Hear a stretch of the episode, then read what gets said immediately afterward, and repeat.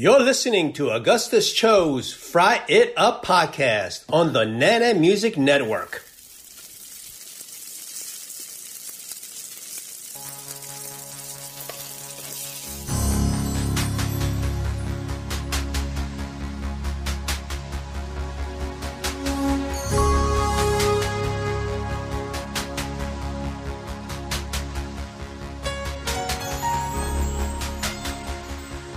Today's Fry It Up with Augustus Cho, my guest is a man of many accomplishments. If an individual masters one aspect of life, that would be considered a success. But what do you call an individual who has mastered several varying aspects of life? He could almost be a fictional character in a novel with multi-dimensional persona. Yet my guest is real. In brief, to name just one area of accomplishment, my guest played college basketball as a center at the most competitive league in the country called the ACC or the Atlantic Coast Conference when he played for the North Carolina State University in Raleigh. Now, while he was in college, many uh, college athletes major in parks and recs or typically communications for various reasons, but my guest actually completed got his degree in, of all things, applied mathematics. Not surprisingly, he was also named first team All American Academics, or as they say, first team academic All America. As if that was not enough, he came back to school and got a Master of Science in Analytics, also at NC State University. All the while, he turned down a Rhodes Scholar nomination to be professional basketball player in the NBA. And he actually went in the first round and played for 11 seasons. Then his life went on from there. With that auspicious and amazing introduction and accomplishment, we welcome to the Fry It Up podcast the one and only Todd Fuller. How are you, Todd? I'm doing well, Augustus. Thanks, and thanks for that kind introduction. I appreciate it. I think it's all true. you were quite an accomplished individual uh, to achieve everything that you did. You know, I wrote a book just for fun on bodybuilding called The Intellectual Jock uh, by a couple of decades back, and it's on Amazon. And I always felt that one could actually be an, intel- an intelligent person and a jock, or in the, I guess, the parlance of college sports, to be a student athlete in the truest sense. Now, there was one person named Bill Bradley of Princeton University who was also a Rhodes Scholar and a former York Knicks uh, basketball player, who actually fits that bill. And then later on, you came along and filled that, filled that role to a T in your generation. Because you are one of the handful of people who actually epitomizes the term student athlete while you were at NC State. How does that make you feel? Well, again, thanks for those compliments. To me, it, it was an honor just when I still look back on that time 30 years ago at NC State as a student athlete, I really, I can't forget how blessed I really was and, and am to this day just to be able to play the sport that I love and what I believe is the best basketball conference in the nation, as you said, ACC, and to get a good education and to, and to do all all of those things for those four years. And then he would have to pinch me, you know, to tell me way back then that, hey, you'd be going back to the same university, you know, going into the Institute of Advanced Analytics to get my master's um, in analytics. You have to pinch me to, to kind of tell me, hey, you you'd be doing that, at Todd, 20 years after you graduated from NC State the first time. And I just feel I'm blessed, Augustus, to have been through all that, and there are a lot of smart guys, um, not only at NC State, but you know, who played the game of basketball. I, I, and I had a lot of great teammates. Uh, just talked to one of them in NC State. Just talked to one of them several weeks ago, who's an engineer. He's a civil engineer. Uh, smart guy. There's a lot of smart guys that that play this game, and done a lot of neat things, and I'm just fortunate, like I said, and blessed to be able to just to keep pushing, just to keep trying new things and pushing the barriers and trying new frontiers, if you will, and and keep trying to expand my skill set and um, just not to be content, to be content with what I've achieved and accomplished. Um, yes, but not just to be content to sit on my heels and rest on my laurels and, and not try new things and expand and pick up new talents and abilities and things like that. No, I appreciate your humility, but I don't want you to underestimate your accomplishment. Just not only in playing basketball at a, such a high level at NC State, but also it's really difficult to be a student athlete because so much of your time during a season is taken up through practice, getting ready for practice, and then and after practice, all those things. How did you manage that? Well, you just gave the clue right there, the time, time management. And that's a great question. I get ask I get asked that question quite often, um, especially when I was in the thick of the four years. But even to this day, other athletes, student, student athletes will ask me that have gone off to college. It really just boils down to those two words, time management. And I would add a little bit to that, having the right friends. And I was fortunate to, to handle both well. To me, it, it really was kind of setting a schedule, getting up, having breakfast, going to a class, knocking out my classes for the day, knowing when practice was, know what I had to do for each class, what I had to do in the short term, and then what I had to do two weeks and then four weeks down the road. And then at the end of the day, when I accomplished the goals for the day, I would, you know, kick back and go down to Miami Subs and get the three dollar nineteen cent burger combo with fries and play a little Tecmo Bowl on the Nintendo. That's that was the game back then, twenty five something years ago. But it was managing that time and then really just incentivizing to myself, giving myself a little reward each day if I was able to to, to accomplish what I needed to do for class and you know in in, in, practice too that day. You know, I hung around a lot of college athletes when I was in school, and I went down. I was I went to uh, school about 30 miles west of you, and you know, a lot of athletes didn't even show up to class. You know, much less study. So whenever I see an, an athlete actually show up in class and study, that was pretty impressive. It said a lot about their self discipline. And evidently you had it. But it wasn't easy, was it?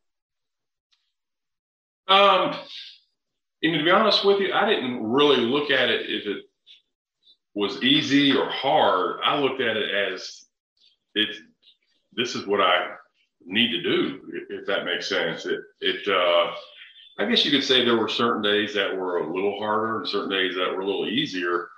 But I just, I didn't overcomplicate it. I said, look, I'm going to do X, Y, and Z during time slot one, two, and three for this day. And if I can do those things, chances are good, if not great, I'll expand my horizons, if you will, my skill set in the class, in the classroom and on the court. And just also I made it a, a mindset to get to class really um, every day. Now we all know as an athlete, 10 to 15 times a year, depending on road schedules, you're not able to get in class. But on those days, um, I, didn't, I won't say I panicked. I didn't do that because I knew they were coming. But if you, again, the, the time management, the planning thing, you know, 15 or so days a year I had to miss. I got up with my professors in fact, one of the professors I had, I was a, an applied mathematics major, um, was the head statistician, Augustus, for our basketball team, Dr. John Griggs, and he was the head stats guy for 20, 30 years. He just retired a few years ago. And that was really neat looking back that if I had, there were one or two courses that I had him as a professor. So if I was stuck on a concept, I remember there was a couple times. and In fact, there was one trip we went to the Great Alaska Shootout. It was, I believe, my sophomore year at NC State. And this is 5,000 miles away from Raleigh. And, you know, I brought my work. And before one of the games, uh, Dr. Griggs and I just sat in his hotel room at a desk and uh, I got some tutoring and, and got things done, even though I was on the road and not in the classroom.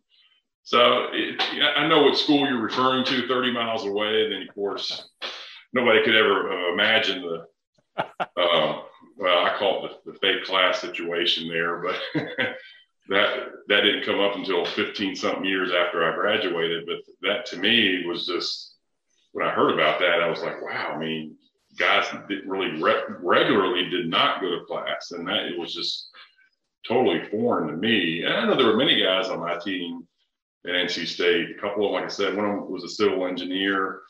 They they went to class. It was just something you, you did, and um, even with this analytics program, I had to go to class. Uh, even in you know in the 21st century, we have virtual learning, and especially at the graduate level, as you know, there's many online options. But at NC State, their analytics program, Masters of Analytics, was 100% in person. So I had to 20 years later go back, but this time take four other people with me, my wife and three kids, and move back to Raleigh.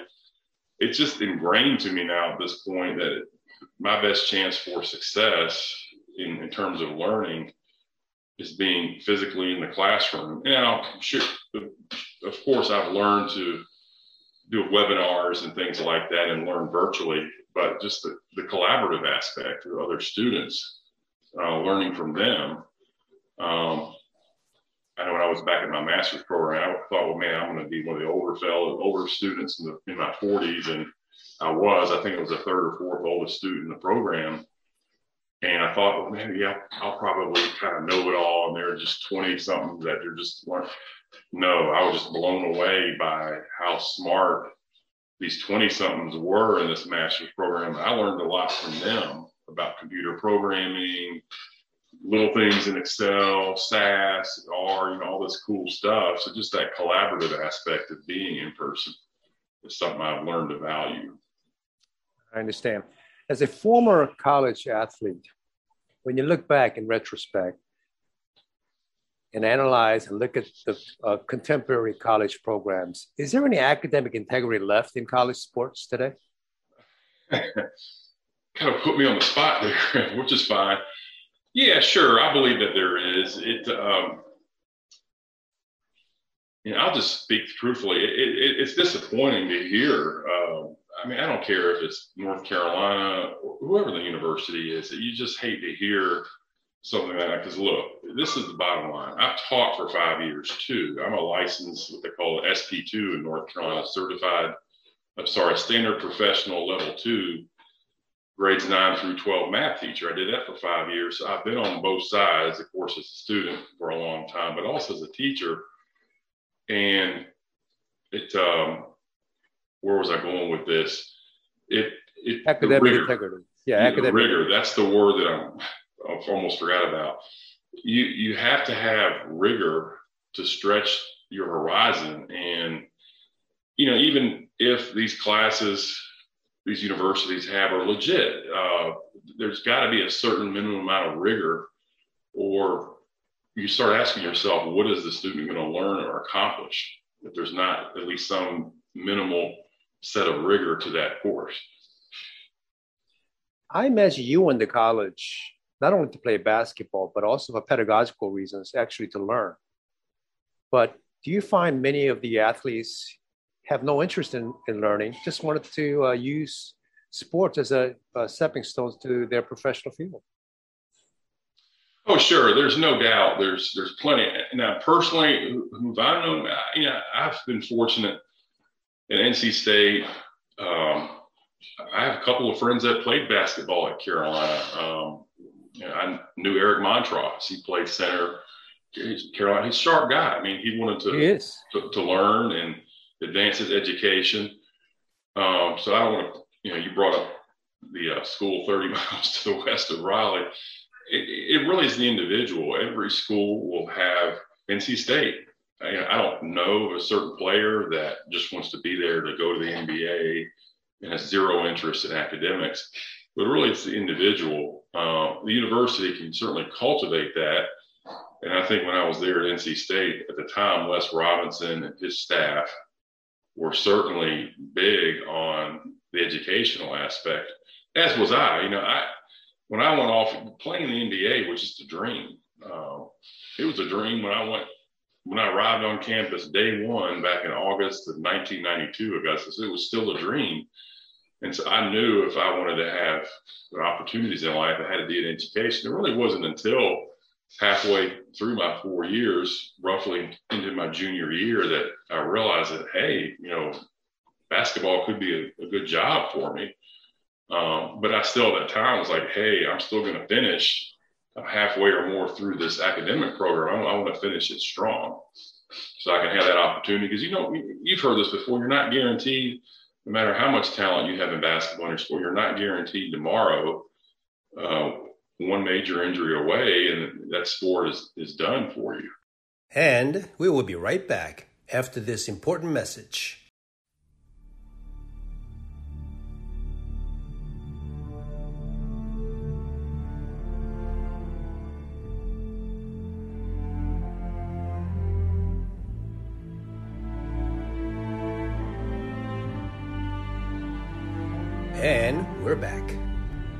You know, on behalf of uh, North Carolina, um, I think under Dean Smith's program, 90% of the players graduated.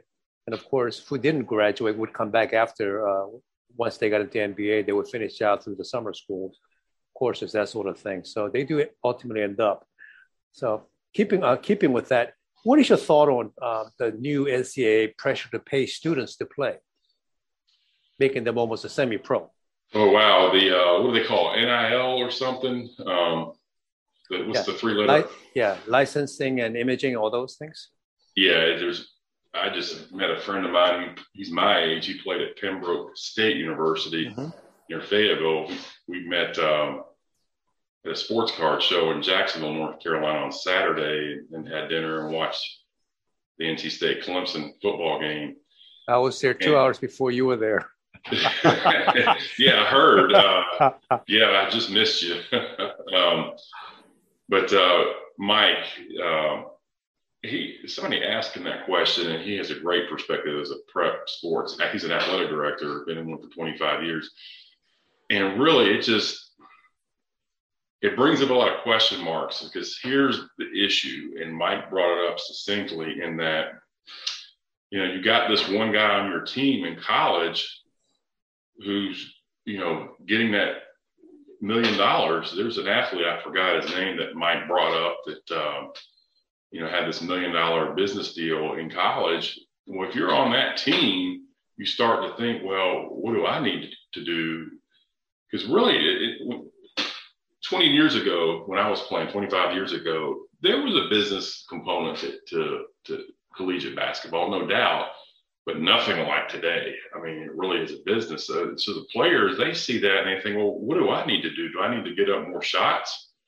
Do I need to, uh, and you start to get into that and, and, and you got to wonder, okay, at what point is this just going to become professional basketball um, at the collegiate level when, when the players at the collegiate level are seeing the one guy on the team who's got a million dollar business deal because let's face it, at the business level, the businesses, they're not stupid. They're going to go after the one guy or maybe the two guys on the team that can make the money. These businesses are smart. They have their own analysts uh, who figure out, hey, if you go out after this player with this amount, it'll help, may help your business X amount of dollars.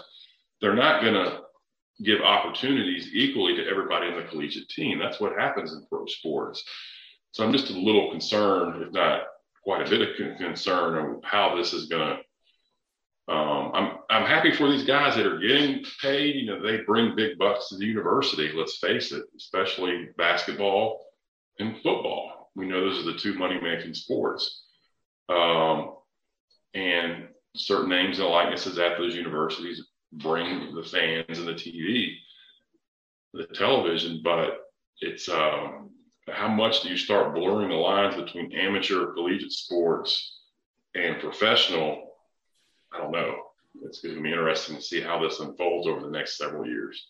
I agree. It's NCAA is almost becoming like a a minor a baseball's minor league, you know, farm team uh, to groom these players. But there are some lot of complicated issues that needs to be resolved. But on the other hand, you know, you you had teammates who were struggling economically because they didn't have they didn't come back uh, come from a middle class background, and they didn't they really wanted to go out and spend on weekends at times. So there is that argument. But mm. the big picture, uh, how do you think this is going to end up? Whoa, uh, it's been the spot to make a prediction. Uh, the, the first word I was going to say is I don't know. If somebody made me um, put a gun in my hand and say, hey, you got to give a prediction. You just can't sit on the fence here. I think there's going to be modifications to this that I don't, I think there's going to be, I, I can see both sides of the argument. You know, Calipari at Kentucky, um, he's a big believer in you get the guy, he makes no bones about it. You get the guy in for a year. He comes yep. from a disadvantaged economic background and his family. I get that. You know, you you're only an athlete for so long. The body gives out long before the mind does. So you want to try to help yourself out economically. But I think it's going to get to a point where um, there's always unintended consequences, especially when the rules are put in place that really don't have any data to them, if that makes sense, or track history. There's going to be modifications made. That's what I see happening um, two to four years from now, if not sooner, or that they'll keep this NLI policy going, but dot dot dot. There will be some rules or some structure to it, or additional rules and structure. I think that's the way it's gonna it's gonna turn out to be. I guess we'll end up. We'll just we'll wait and see how it play, plays out. Exactly. One last, one last, issue that always bothered me about NCAA also, and I'm asking you these questions because you you've been there and you've seen it from the inside out. It always bothered me that colleges would recruit foreign foreign students from overseas to play for their schools. And I get the, indiv- the individual stories, but I just felt like you know we have enough American basketball players who deserve an opportunity to play for universities in America. Yeah, we see all these uh, players from foreign countries taking place, and they they do well, and of course the school does well, you know. And but they give away scholarships to these players. I, that bothers me for some reason, but what, what, what are your thoughts on that? I'm not. You know, I think that's just the function of talent. You know, that started in the NBA. If you remember, Augustus, in my draft class, well, it started a little bit in Garnett in the class of '95, and then you know, with my class of '96 in the NBA, that's when they say many will say the floodgates open to international players because they started real in the high school, uh, the younger players too of Kobe coming out, and of course Garnett the year before, and then um, but Jermaine O'Neal, uh, but also the foreign players. So the collegiate, the colleges are following the same mantra. I don't think there's anybody saying, well, we, have to have X number, X percentage of foreign players on our team. The, these colleges scout. I mean, the pros scout, the colleges scout, and I think it's just a function of where they see the talent, where that lies. So, you know, I've got a son who's who's nine years old and getting in the game of basketball, and a daughter who's soon to be 12. She's gotten a lot more in the game of basketball in the last 10 months. My third child is a little too young, but they're they're all athletic. But I'm going to say to them, they're as American as apple pie. They were born and raised here in North Carolina, but just you know, if basketball or whatever sport interests them, you, you have to continue to work at it and, and it's the little investment day by day in your skill set. Um, because at the end of the day, these colleges are going to offer scholarships to players that, you know, A, think they'll do good enough in the classroom, but B, just have the best talent at that position that they need, similar to what an NBA team might do when offering contracts. Okay.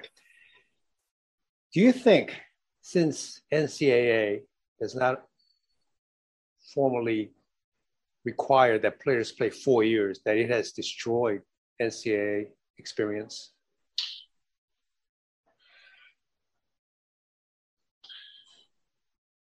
No, I don't think it's destroyed it. It's definitely changed the makeup, the look, taste, and feel from if you sit and stop yourself and look at it from today at 2021 and for those of us like yourself and me and others that have been around and remember how it was in the 80s and 90s, then yes, there's a distinct difference because basically we know then guys basically stuck around usually for four years. But even so, look back to 1983, Michael Jordan played what one year at Carolina. Um, or he played he three. Yeah, he okay. left after his junior year, but that was an exception. Yeah, yeah. Well, so I stand corrected. He didn't go the full four years, but yeah. that was correct, an exception and not the rule. So I yeah. will. I, James Worthy also went in 1982 yeah. as a junior, but he was also. I mean, Dean Dean said that there's no more things I can teach you, so you might as well go to NBA. But that was also exception. Part of the problem is that I've lost interest yeah. in NCAA uh, sports because, especially basketball, because they play one year and they're done, and I don't get a chance to get to know them. Like when you were in school, we got to know yeah. you. We, we knew you for four years. We learned about the players and that sort of thing. And when you went off the NBA, we kept up with you. We missed you guys, that sort of thing. But now there's no bonding anymore. You just you're here for one year, you're gone. So as a as a fan, I have no vested interest in watching them anymore. Well, that's true. There's no denying. I mean, that's totally accurate. You know, 20, 30 years ago, even the superstar collegiate athletes usually stuck around for the better part of the four years. It may not, like you said, Jordan was there three years, Worthy was there mo- most of it. Now, you know, these guys may be Zion Williams in and out in one year. Um, it, it, it has it has definitely adversely affected the um, I'd say that like the camaraderie internally that the program may have with the, the coach, the players, and the broader faculty and staff. Um, I think I hate to say it, but it's it's kind of now just becoming accepted in some places that okay, this guy's talented enough and wants to go on. We only have him for a year or two, uh, but we may get the next guy, you know, coming down the pipeline who can replace him and give us another year or two. And we this is the Cal- this is the Calipari's uh, philosophy of coaching nowadays. yeah, it's uh, I don't know if there's it, it's uh, I want to say foreign to me. I, even I'm just starting to get used to it. just the oh, Zion Williams is here. I don't think I really kind of learned who Zion Williams was until I was doing a workout. I remember the Dowd YMCA in uptown Charlotte. It's our biggest Y here in Charlotte. I was I hate to admit it, but it was kind of the season had been underway for several weeks, and it's December, and I'm watching. I think Duke play Clemson. They're talking about Zion Williams, a super freshman, and like, oh, who's that? Well, within three months, his college career is over. Um, I mean, usually you get to learn of a guy, and he's there for at least three years. Um, I don't know. It just it just times are they are changing, and I, the only way you can get that back is if you put another rule in play and mandate. You know, if the NCAA were to step in, enough voices, enough people spoke up and said enough's enough. You got to stay in college at least. You know, if you sign a Division One scholarship, something like that, you have to stay for at least two or three years. I don't know. I don't know if I see that happening anytime soon, at least. Uh, yeah, I agree with you. Probably it's, it's a ship that has sailed. You know, if you if you're not gonna if you're gonna jump to NBA, then you, you might as well just do Karl Malone type of thing and just go from high school to NBA and be done with it. So we don't you don't bother with it. But these days, there's no vested interest for me to watch basketball teams because I don't even get a chance to get to know who they are. The old days when you were there, we really got to know the players. We really got to hear their thoughts, and that's why there was a bond there that connected you know, fans to the school and the players. And that's something that is missing today and only institution that benefits from the system now is the NBA, because if yeah. college seems like a, just a farm system for the NBA. That's exactly what I was going to say. A farm system. I don't, yeah, I don't. I don't know. I don't, there's nothing I can really. I know. just the way it is, and uh, like you said, the ship sailed, and I just don't think there's going to be enough voices to to speak out you're going to have probably at least as many want to keep it as it is. So that young man who wants to, you know, is, who needs the money, needs coming from a family that needs the money, wants to jump in right away. For me, you know, just for me, it was like my freshman year, it was like, oh, well, I didn't get in the game, you know. my sophomore year, I only got to play Augustus because Kevin Thompson, who was our starting center, graduated. I remember towards end of my freshman season, Al Daniel uh, one of our assistant coaches, great guy. Uh, him and Eddie, Coach Biedenbach, um, they're not the only two assistants, but those two guys taught me a lot. probably about the game, just about life. But Al, Coach Daniel, we were sitting standing in the court. He just talking him, him and I at the end of the court at at uh, at um, at our gym. times have changed at um, um, I want to say Carmichael. That's uh, Carolina's old gym or our practice gym at NC State, Reynolds Coliseum. Thank you. We were standing in the north end of the basketball court at Reynolds Coliseum, and Coach Daniel looks to his left and looks to his right, and he knows this is our last game of that year, my freshman year. He said, "Hi, Kevin's graduating.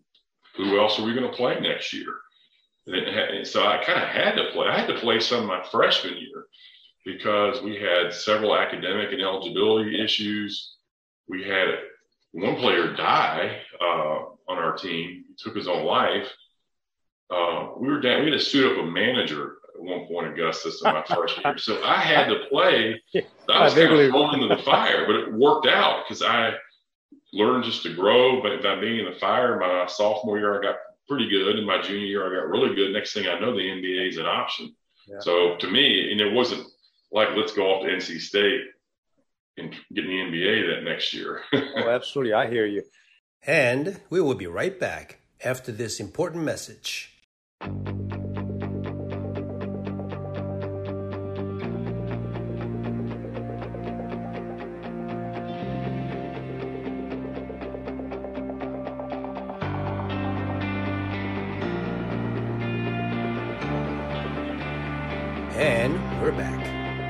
I graduated from high school. The ceremony was held in Reynolds Coliseum back in the late uh, the mid seventies. Just so you know, so I know what you're talking about. All right, one last question about college basketball, and then we'll talk about you, and that is Coach K. He came when I was the fifth year senior at Carolina. That was his first year. He and uh, uh, what was uh, NC State's coach that came with him? When when uh, Coach K came to Duke. Yeah, uh, the one that uh, preceded your coach. Well, he actually K Coach K came before Valvano. They came the same year. They came in the same year because Valvano and Coach Jim they came yeah. at the same time. Okay. Yeah, 1981. I remember that yeah. year. Anyway, um, unfortunately, it, Coach K, I mean uh, Valvano has passed away. Uh, he was a he was a character, but Coach uh, K has been here for 42 years, and you played against his team tell me in your view, from as a player and as a former player, now as a former NBA player, what is Coach K's legacy going to be? You think? What is his legacy at Duke? Well, yeah, Duke will be. Well, not only at Duke, he's an icon. Let's just face it. it, it when, you, when you think of Duke basketball now, you think of Coach Krzyzewski. I mean, who doesn't? Um, and, and, when you broaden that out to the ACC in the, in the college basketball, he's left his mark, his impression. Um, I remember my first time meeting Coach K was my freshman year. We were actually playing Duke at home, and that was Coach Valvano's last game as an ABC Sports. The game was on ABC. We were not a very good team that year, we played a great game against Duke, and, and it was close down the end. And I actually got to play and did pretty well for the time that I had. And we, you know, listened to Coach Valvano's pre. That was the, where he had the big uh, "Never Give Up" speech on the floor right before uh, our game. Was at um, Reynolds Coliseum, and then we played Duke. Well, after the game, we were down in the bowels of Reynolds down the locker room area, and uh, the, the, visitors' locker room and NC State's locker room are right, and Reynolds were really close together, just a door to divide them. But sometimes the coaches would cross back and forth and talk. But Coach K came over and talked to Coach Robinson for a little bit, and then talked to a couple of players. Came over and talked to me before I jumped in the shower, and and he was very humble. You know, he, he's already somebody who had a lot of stature at that point in time they already won a, uh, a national championship or two by then. And uh, he just told me, hey, you played a great game. I think you can be a good player in this league. And that gave me some confidence hearing that from him. But he, you know, you think of Coach K, you think of somebody who obviously knows a lot about the game. he's an icon of Duke basketball, ACC and collegiate basketball, but he's also a humble guy too, and is uh, the kind of person you'd almost run into on the street if you didn't know basketball. You you wouldn't know who he is. Kind of like almost like a John Stockton, yeah, situation. Yeah, this is my personal observation and opinion. I think once Coach K put Duke on the map with those national championships that he won, the school's academic standing also went up according to U.S. News and World Report. So I see a correlation between what Coach K accomplished versus how the school was perceived by the country thereafter. But that's just my opinion. So. Yeah, it makes sense. I don't know if we can prove it uh, analytically. I agree. yeah, I think it, it, it, it's plausible. All right, let's talk about you now. Thanks for uh, amusing me with your thoughts about uh, all those good questions that I've always had. Sure. You were from Fayetteville originally, is that right? That's where I was born, Yeah. um, in Fayetteville, and raised there maybe a couple of years, and then moved to Richmond, Virginia. Were you? Uh, does that mean that your parents may have been affiliated with the uh, army? You're absolutely correct. I close. Uh, armed forces. My dad was at Pope Air Force Base. Uh, he was in the Air Force, so that's why we lived in Fayetteville.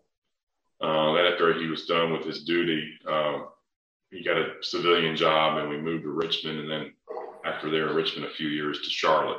Oh, okay. How long was your father in the service? I think uh, he was just enlisted, I believe. So I think he did. I think he did four years in the Air Force. Never got uh, deployed to Vietnam. Well, that's a, that's a good thing. I Yeah. appreciate his uh, service in the armed forces. Uh, you eventually moved to Charlotte, right? And you attended, I guess, a couple of school high schools there, and then one of them was Independent High School. And why did you transfer from Independent to uh, Charlotte Christian School? I transferred from Independence to Charlotte Christian. It was a tough decision. I tell you, we had a really good team at Independence. We had two or three guys that went on to play Division One basketball. For example, Barry Candy uh, went to play at Wake Forest, um, and we were one of those teams picked to, if we all came back to um, compete for the 4A state championship. But I just, it was a combination of things. I, I, um, I remember coming home from a practice or a game from Independence and saying something to my dad um, about the coaching um, at Independence. The basketball coaching was fine, but um, just to be honest, I didn't gel well, at least not then, with coaches that just tore into players. You just and use profanity and, and went right into the player. And I guess probably some of that was age, you know, being a 15, 16 year old sophomore um, in, in high school. It's a little different than when you're a 30 something year old man and you can deal with it being chewed out and cussed out. But I remember just making a comment to my dad, and he, um, I should be thanking my dad to this day, but he said, well, he could have just let it go or said, hey, just blow it off and you carry on and keep doing your thing in independence. And I- things in independence would have worked out. But he said, look, I know Bobby Jones is the coach at Charlotte Christian School, and I know he's a man of character, but also knows the game of basketball. And wouldn't that be a possibly great combination if you got into a system like that? So that's how it all started. And um, next thing I know, my dad called Charlotte Christian and put a few, you know, call in or two, and we spoke to Coach Jones and a couple of staff people on the phone at Charlotte Christian, and I went for a visit. Um, by the way, the same fellow I was telling you about earlier in our Zoom here was Mike Oxendine, a friend of mine that I had met at Jacksonville just a few days ago where you were. He was my host. He was a, a junior uh, on the team. He took me around the campus and had my tour. I met Coach Jones. That was back in 1991, um, 30, 30, exactly 30 years ago. So I kind of fell in love with, with Charlotte Christian to an extent, but it took me six months to actually make the decision to transfer because I did like independence and had my base of friends there that I had basically went through public school with. But at the end of the day, I waited till almost literally a week or two before school started the next year, meaning my senior year. And I was like, look, I want to go to Charlotte Christian and play under Bobby Jones. And it was a great decision. Looking back at hindsight, I wish I would have held myself back um, and stayed there two years. Uh, but things worked out, and that's why yeah, I transferred to Charlotte Christian. And, um, you know, I still keep in touch with Coach Jones, as we still call him to this day. Um, and just learned, learned a lot under him, not just about basketball, but about life and family um, in my faith it, uh, through him and through Charlotte Christian School. Right now, there's another Bobby Jones. He's a, who's a great golfer, right? We're not talking about him. We're talking about Bobby Jones. Would you, do you want to elucidate upon who Bobby Jones is for the people who may not be familiar? Bobby Jones, a basketball player, and he played at North Carolina, um, the Tar Heels, a rival school, of course, at NC State. But yeah, he uh, played at uh, at North Carolina in the uh, 70s, I believe, early 70s. And he also, another cool fact, was he on the 72 Olympic team in Munich, and that was the team that got robbed of the, of the gold medal. Um, and I think their silver medals are still in some bank vault in Germany somewhere. And he played for Denver Nuggets after he went to NBA, and then also Sixers up up until '83, where they won the national championship in NBA. So uh, we're talking about you know an accomplished individual, but he was also a good Christian.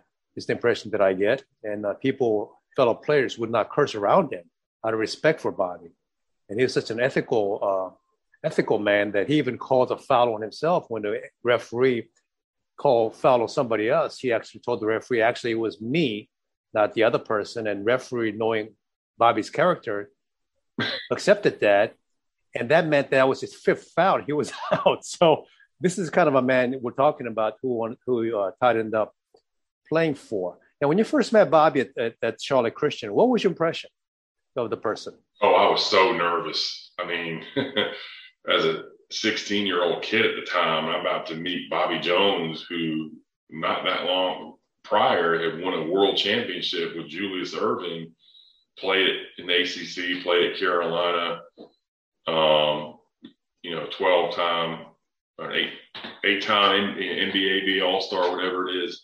I was just so nervous. It took me a little while to get past that. But once I did, it uh, really, it, it just, it was just super cool. I mean, I got to the point where I would go over to his house and hang out with his family. And I, I still know his kids to this day. I mean, I talked to um, his uh, son-in-law just two days ago, his youngest son just a couple of weeks ago. His oldest son lives at the entrance to the swim and racket club. My family goes to him. I just talked to him, hung out with him a few weeks ago before the pool started winding down their season. So they, he he and the family just became like extended family to me. Um, and just something that going into it 30 years ago, you never thought it would become like that, but it did. And um, you know, even though years are going by faster and faster, I'm getting older and busier and have my family of of um, three kids and a wife, family of five. It's still cool just to know him and the, and the Joneses, Jones family. Yeah, it is a blessing, and every year your time will go by faster. Bobby Jones was known as a Secretary of Defense when he was playing because he would he was such a good defender, but he also didn't uh, mind playing any role to help the team win. So he had a really good, humble attitude and clearly a, a very good work ethic. Now, the reason I was asking about, you know, when you transferred to uh, Charlotte Christian is, was it based on Bobby's coaching skills that you thought you would learn from, or was it more a recognition of Bobby's Christian faith, which you ultimately want to emulate, I guess? So, which one was the two of the two?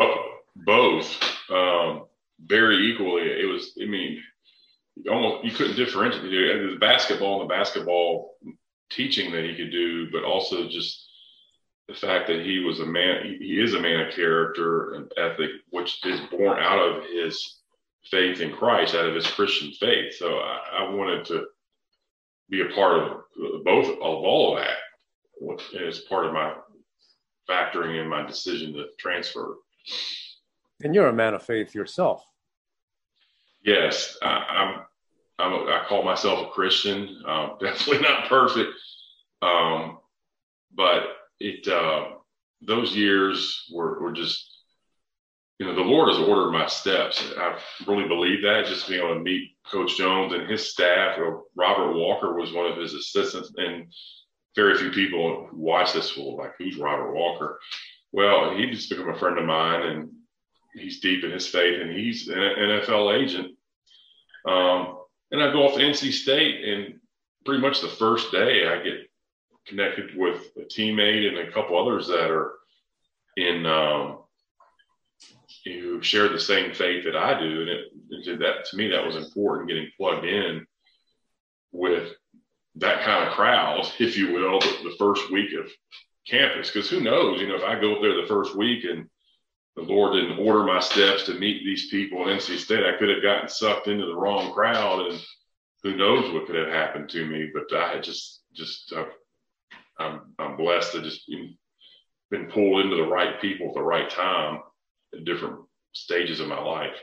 Sure. Back in the 70s and also in the 80s, and I guess obviously in the 90s, early part of the 90s, because you were just mentioning that um, there was such thing as athletes in action, Christian clubs on college campuses, which you know a lot of athletes were part of. So I guess you fell into a, a good lot when you were doing that.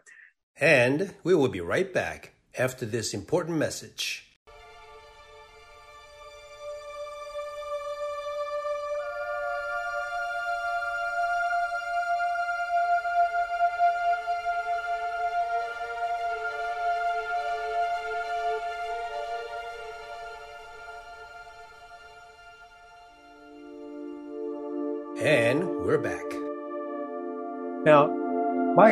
Curious about is you had Bobby Jones coach you and mentor you, not just in basketball, but informally in life as well, and also indirectly your Christian faith. How did you end up at State instead of Carolina when you were coached by a Carolina alumni? uh, yeah, we chuckle at that to this, to this day when we it comes up every now and then in, in discussions. And uh, it's just how the recruiting chips fell, really. I mean, there's no magic formula or secret sauce. It just um, Buzz Peterson, who was a coach at NC State at the time and a Carolina athlete himself. Oh yeah, we're, we're he. Was, yeah, he was in school when I was in school. Yeah, and he was a suite mate with Michael Jordan. Good friends oh, yeah. with Michael Jordan. Yep. But Buzz not only was an assistant at NC State, he was the main assistant that recruited me. Um, I remember him coming up to Oak Hill. We played at Oak Hill Academy, and like, where is this place? It felt like we were driving, you know, the side of a mountain or something. I think we did, and I don't even think we saw McDonald's for like 50 miles on Oak Hill. But I saw Buzz Peterson show up right in up in the stands. Because we're getting ready to tip it off against Oak Hill so where I'm going with this, like I said, it was just how the recruiting chips fell. I remember I, I, I think I asked that question a couple of times to, to, Coach Jones, and he said something like, "Yeah, I tried to talk to Carolina to uh, get them to come recruit you, and talk, you know, look at you and take more interest in you, but they never really did. They were, I, I think, at the time it was Ed Geth and Serge Zwikker were their two big guys that they were recruiting. But that's just the way it happens, you know, different staffs and different, you know, everybody means well. Everybody, you know, these are good people. They just have different ideas of who they want to recruit. And you know, let's face it, I just was not a very good basketball player. Um, you know, in, in high school until you know probably my junior year, I started getting pretty good, and then when I got under Coach Jones, I got a lot better. Um, so I wasn't like one of these high school um, prep all stars early in my high school career that attracted the radar of Carolina. I kind of it seems like I come on late everywhere I went. I came on late kind of in my high school years uh, and, and attracted more and more D1 attention. My last year and a half to two years of high school. Similarly, in NBA, I didn't really get good enough to attract some NBA attention the last two years or so of my collegiate career. Well, your accomplishments are nothing to uh, sneeze at. Anyway, I guess Buzz Peterson had to do what he had to do. Yeah, I can't blame him. I'm tickled that you know Buzz. Of course, Buzz wanted to be a coach himself and to uh, be an NBA uh, in management and all that. And Eddie Biedenbach was he helped recruit me, and Eddie Biedenbach went on to coach many years, most of at UNC Asheville. Um, so just neat. Just those guys were just doing what they thought was best for the program that they were charged to support. In that case, NC State. Yeah, I, I you know I kind of hoped that Buzz would have uh, had a better success as in coaching than he did, because I thought he could have become uh, eventually a coach at Carolina at some point, but that didn't materialize. Uh, so I was kind of sad about that. Now, when you came home, came to Raleigh in 1992, uh, you reminded me when I first saw you on TV and when you were playing of Eric Montross two years earlier. Because and th- these are the reasons because you were both seven foot. I mean, you were six eleven, but I mean, you could you could hardly tell the difference because you were both seven foot.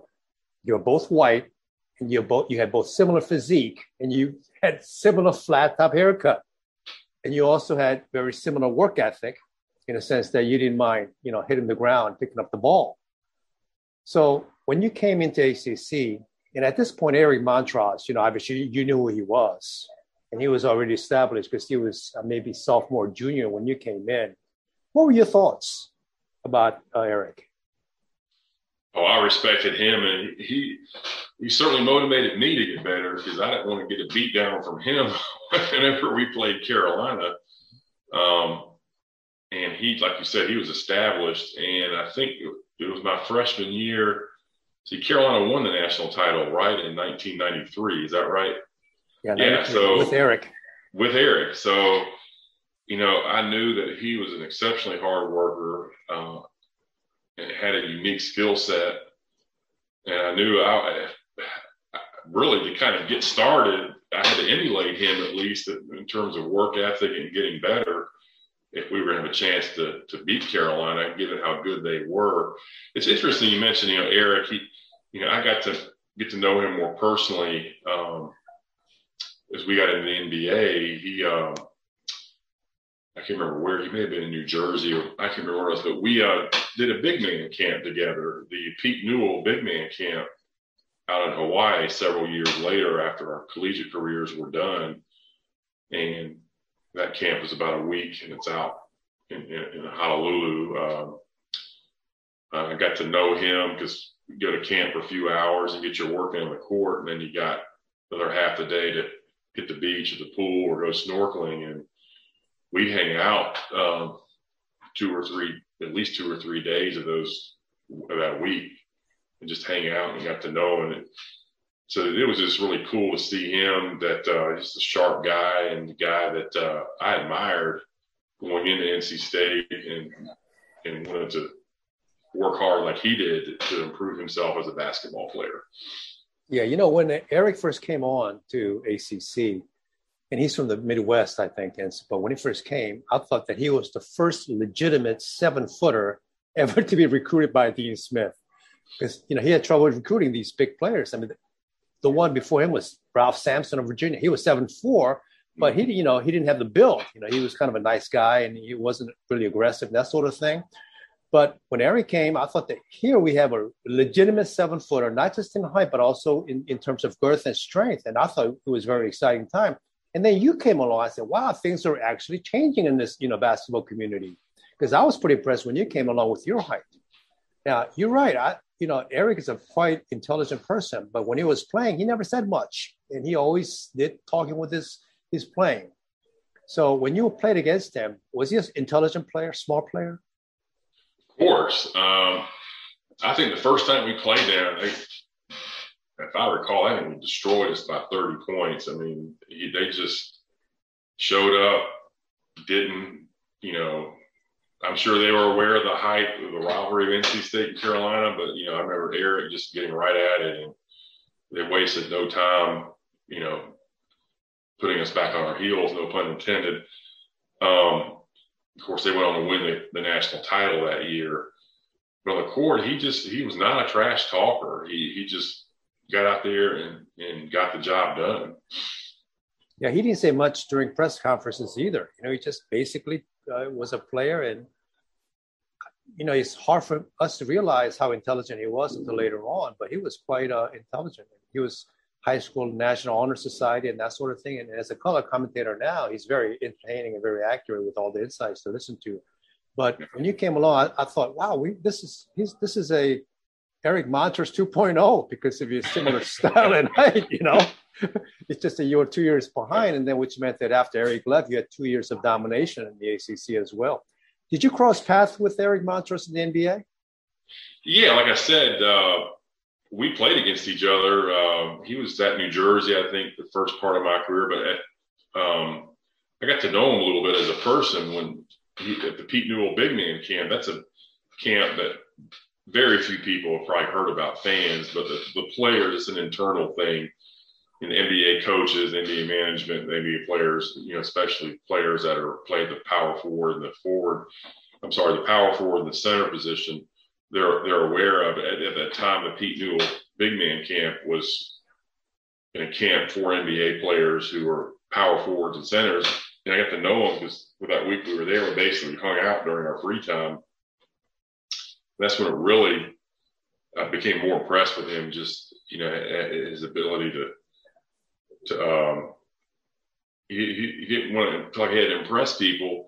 He was such, such fun to hang around, you know, and an intelligent guy. And we talked about a lot of things, and just um, his, I think, as I recall, also I think his wife was there and some of his family, and I wasn't married at the time. Uh, but uh, I think I had a girlfriend at the time visited in Hawaii, and we all got along. And just that uh, it's one of those things, you know, you, you learn a lot and get to know people with your on on court experiences in basketball. But when you get to know another player on an off court experience, it it really just sweetens the deal. Sounds good. Now, between 1992 and 96, when you were at NC State, what was the most memorable moment in your basketball career? well, we're, we're staying on this bandwagon, uh, beating North Carolina when they were number one ranked in the nation.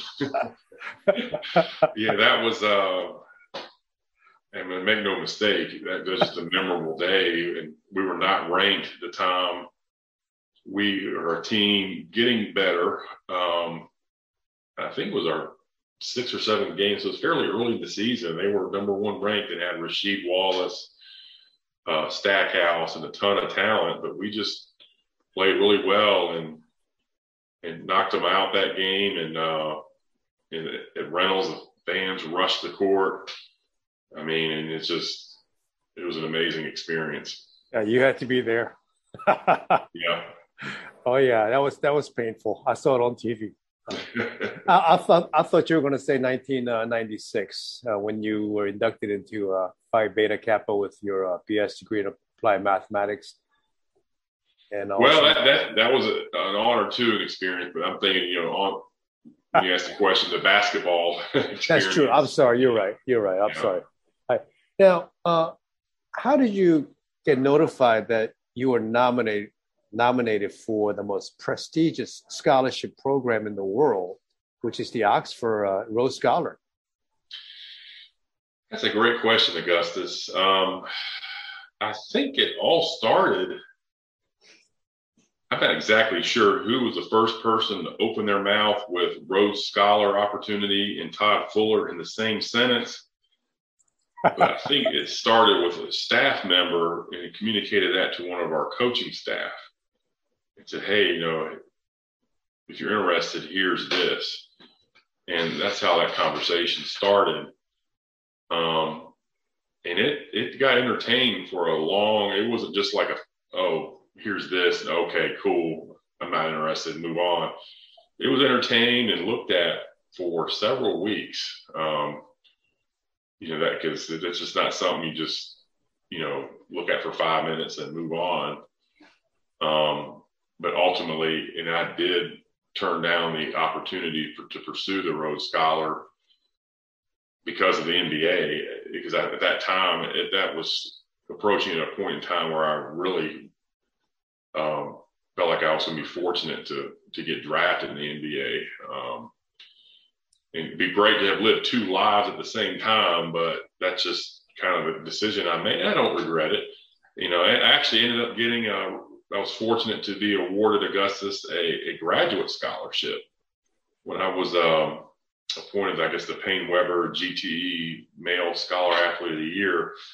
What came with that um, was a graduate scholarship. Had certain strings attached, nothing crazy, but you had to use it within five years. Um, and I never did because I was playing NBA basketball. Now, looking back, hindsight is always 2020 when you look back on life. We know that. uh, I'm not complaining. I was just fortunate to have how things turned out with my NBA career in those you know, five, six years and then playing overseas. But I would probably look back, try to have attempted to use that graduate scholarship while I was playing in the NBA. Um, today, that's easier than 20 years ago as a virtual learning. But hey, you know, you get a lot of free time in the NBA. You get two or three hours of practice a day, and then if you're doing a, your own workout to get better, you still have three or four hours a, a day left over. Um, I'm a lot busier now than I ever was at any point in the NBA. But things worked out, and I made the decision that I made in, in, in good faith, and I didn't look back and regret certain decisions that, that were made. I understand. When things turned out. I understand. This is the end of part one. We thank you for listening and invite you to tune in the next time for part two. Meanwhile, join our growing family by subscribing to our podcast.